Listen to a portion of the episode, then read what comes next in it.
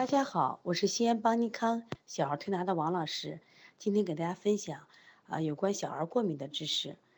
如何判断孩子是否是过敏体质呢？第一个途径呢，我们就观察一下你的孩子是否有过敏的症状。这一点呢，其实比较简单。首先，我们首先看皮肤，这个孩子患过湿疹没有？有没有脂溢性皮炎或者是荨麻疹？就起那种一大块一大块的风团疹。风团疹跟风有关系，当然跟食物过敏也有关系啊。那么湿疹的孩子很多，我们发现啊，小时候湿疹比较严重的孩子，后期啊患鼻炎呀，包括腺样体肥大，包括这个哮喘的几率都概率都非常的高啊。这是反映在皮肤上，就我们能看见的。那么还有一个就是反映在消化系统上，就是腹胀、屁多，但是屁多它还腹胀、打嗝啊，生理性的腹泻，严重的有阴血现象。而且时不时的便秘，啊，这种情况呢，它是在消化系统上反映出来的啊，这也是一种过敏症状。表现在这个黏膜上啊，我们首先看眼睛，就现在好多孩子都喜欢揉眼睛，就是见风流泪、眼干或者严重者那个鼻泪管堵塞，这其实就叫什么呀？过敏性的结膜炎，这是实际上是眼眼睛黏膜的过敏。有的孩子在三四岁的时候呢，就会出现弱视或者近视，严重的频发眨眼睛。检查眼睛的时候啊，你会发现他的眼睑充血，有那个卵石一样凸起，严重的有结石，这就是我们的过敏性结膜炎。所以这个呢你要注意，特别是那小孩儿啊，就是一个一岁内的孩子，他就不停的揉眼睛，而且呢爱蹭家里的肩膀，他其实痒得很，这其实就是眼睛的过敏症状啊。另外我们看鼻子，像鼻黏膜的过敏，就是揉鼻子、抠鼻子、打喷嚏、流鼻涕。经常性的鼻塞，这种情况啊，你看你孩子有没有？所以你这就是要经常性的动作，偶然都不算啊。如果这个孩子经常性的反复合并感染，就会出现这种鼻窦炎和腺样体肥大。实际上，今天我刚好讲这个群啊，说我们这群里有很多这个腺样体肥大的孩子做了手术了。实际上，当时孩子患腺样体的时候，我们的家长是不了解这方面的知识。如果了解的话，其实你提前就可以什么呀？啊，做一些判断，就这类的孩子有这种症状，如果你这种症状有长期没有调整以后呢，他就会出现这种鼻窦炎和腺样体的肥大。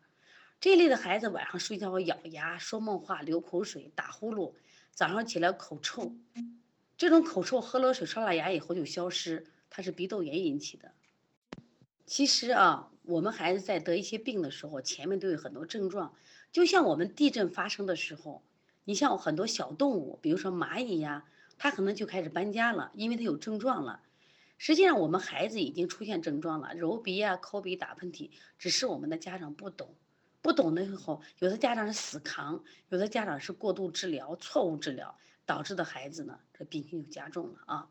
另外，我们再看在气管上，就在气管这个黏膜上，它有什么过敏症状？就是像过敏性的支气管哮喘，主要是反复发作的咳嗽和喘息。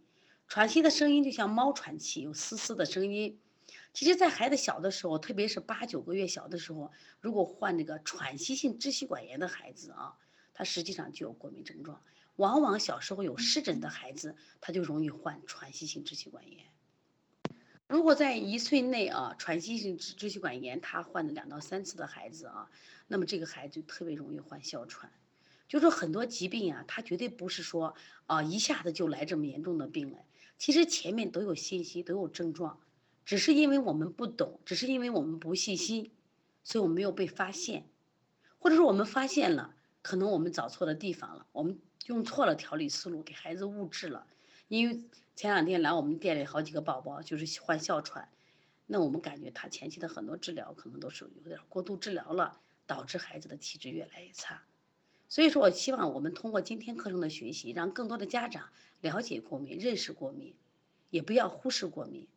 所以说，在调理上，我们多一条思路，可以让我们的孩子能接受正确的治疗。另外，我们发现啊，这过敏性体质的孩子啊，他如果长期啊对心脏是有损害的，那我们现在看他们表现在心脏上啊，他有什么特点？这类的孩子呢，特别不爱睡觉，入睡困难，而且呢出汗严重。特别是晚上出汗，我中医讲的盗汗，就入睡以后呢，汗啊会出很多。当然，有些孩子白天也会出汗，我们叫自汗。特别是刚入睡的那种半个小时，小孩汗特别多。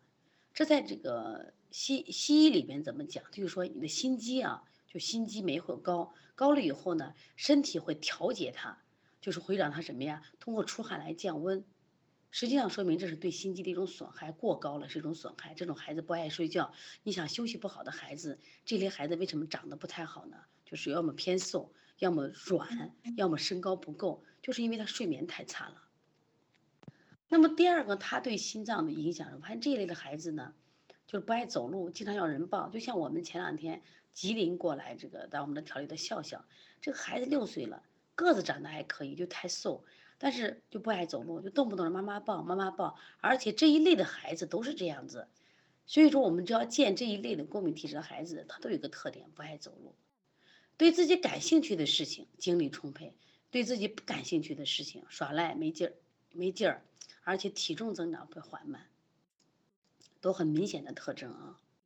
另外呢，这一类孩子，因为他心肌啊受损以后呢，他就会出现有一些攻击行为，比如说咬人呀、打人，或者是有的孩子他是自残，咬自己，他急呀。那么这种孩子，有的孩子就是会出现什么呀？话多。有些孩子呢，他这个语言发挥发育不太好的话，就出现口吃。啊，大一点的孩子出现多动、抽动这样的迹象，注意力不集中等等这样的症状都会出现的。如果呢，你听了刚才王老师的分享，你觉得你的孩子有这方面症状，那你的孩子有没有心肌这个损害呢？你可以到医院检查一下心肌酶和心电图来检查来确诊。我们调了这个广州这个豆豆，这个豆豆这个孩子呢，他当时还调腺样体肥大来了，这个孩子就是因为经常性的咳嗽发烧，所以家长呢不知道怎么回事，后来来西安以后，家里的人介绍到我们这儿来。我们判断为腺样体肥大，到了医院做了这个耳鼻喉科的这种检查以后确诊。那我们在调理过程中发现这个孩子汗特别多，而且性子急。那而且呢，这个孩子就是多动，没劲儿，经常让妈妈抱。那后来让他到医院做了这个心肌检查，确实心肌受损啊，心肌酶特别高。那么所以通过调理以后就好多了啊。那第二个途径呢，看孩子在不同年龄段的表现。这个就是在年龄不同啊，他的过敏性损伤是不太一样的。那像在一岁以内的孩子呢，他主要的症状揉眼睛、睡觉不踏实、鼻塞、打喷嚏，特别是吃奶的时候鼻子特别堵，或者突然不吃奶，或者吃奶量减少。前两天我们这来了个两个月的小宝宝，突然就不吃奶了，家长就很奇怪。其实这可能有考虑啊，有可能是过敏的一些迹象。那么这些孩子呢，在大一点的时候就特别容易患这种喘息性的肺炎，或者是毛细支气管炎，或叫喘息性支气管炎。这一类的孩子呢，以后患那个哮喘的概率是非常大的。所以大家从就应该从什么时候开始做起预防啊？就从小时候的湿疹。凡是今天听课的家长，如果你孩子有湿疹啊，那么他的体质呢就特别容易过敏，希望你更加要注意了。三岁到五岁这个年龄段呢，是过敏的高发期，也是我们我也发现啊，也是这个腺样体是爆发的一个高发期，当然也是爆哮喘。那么这些孩子呢，为什么在这个时候是高发期呢？因为他所处的环境，因为到了幼儿园了，幼儿园本身的环境，现在特别是我们现在中国的幼儿园啊，就是人多老师少，他的。环境不好不好，另外呢，他容易出现这个交叉过敏。另外还有一个，现在幼儿园啊，它这个伙食呢，蛋白类的食物偏多，很多孩子我们发现对蛋白的食物都不耐受和过敏，但是幼儿园并不知道，所以说这个阶段往往是过敏的高发期。而且呢，这个而且在三岁年龄的段的孩子特别容易引起高热惊厥。那么高热惊厥实际上是跟这个过敏有很大关系。我们发现呀，很多这个过敏高热惊厥的孩子都患有这种鼻窦炎或者鼻炎。像再大一点的孩子，五到八岁的孩子啊，就特别容易就是爱动、爱出汗、话多、聪明、脾气大。我们发现啊，过敏体过敏性体质的孩子一个特点就是脾气都比较大。那么这一类的孩子呢，特别容易得这个抽动和这个多动症，这是在五到八岁的孩子啊，特别明显。是这个病的一个高发的这个人群，所以这也是跟过敏有关系。一会儿我们专门分享一下这个过敏体质和这个抽动症的关系啊。那下来我们来看一下这个第三个途径啊，看孩子是否过敏，就看这类的孩子的性格特点。发现这类的孩子性格特点都特别聪明、敏感、聪明而且敏感、细腻、心思细腻，但是呢也多疑。这类的孩子首先还有一个特点就是好动，坐不住，脾气比较大，性子急得很，这也是敏感体质的一个明显的特点。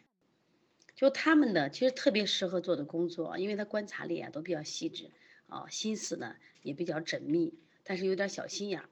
我经常开玩笑说，我说啊，反正过敏体质的孩子啊，适合做诗人、做艺术家、当画家、当作家，这是他的优点。但他们的缺点就目前，因为他这一是一种疾病的状态，我发现这些孩子都小心眼儿，哦，操心太多，就是像小大人一样，所以孩子活得并不快乐。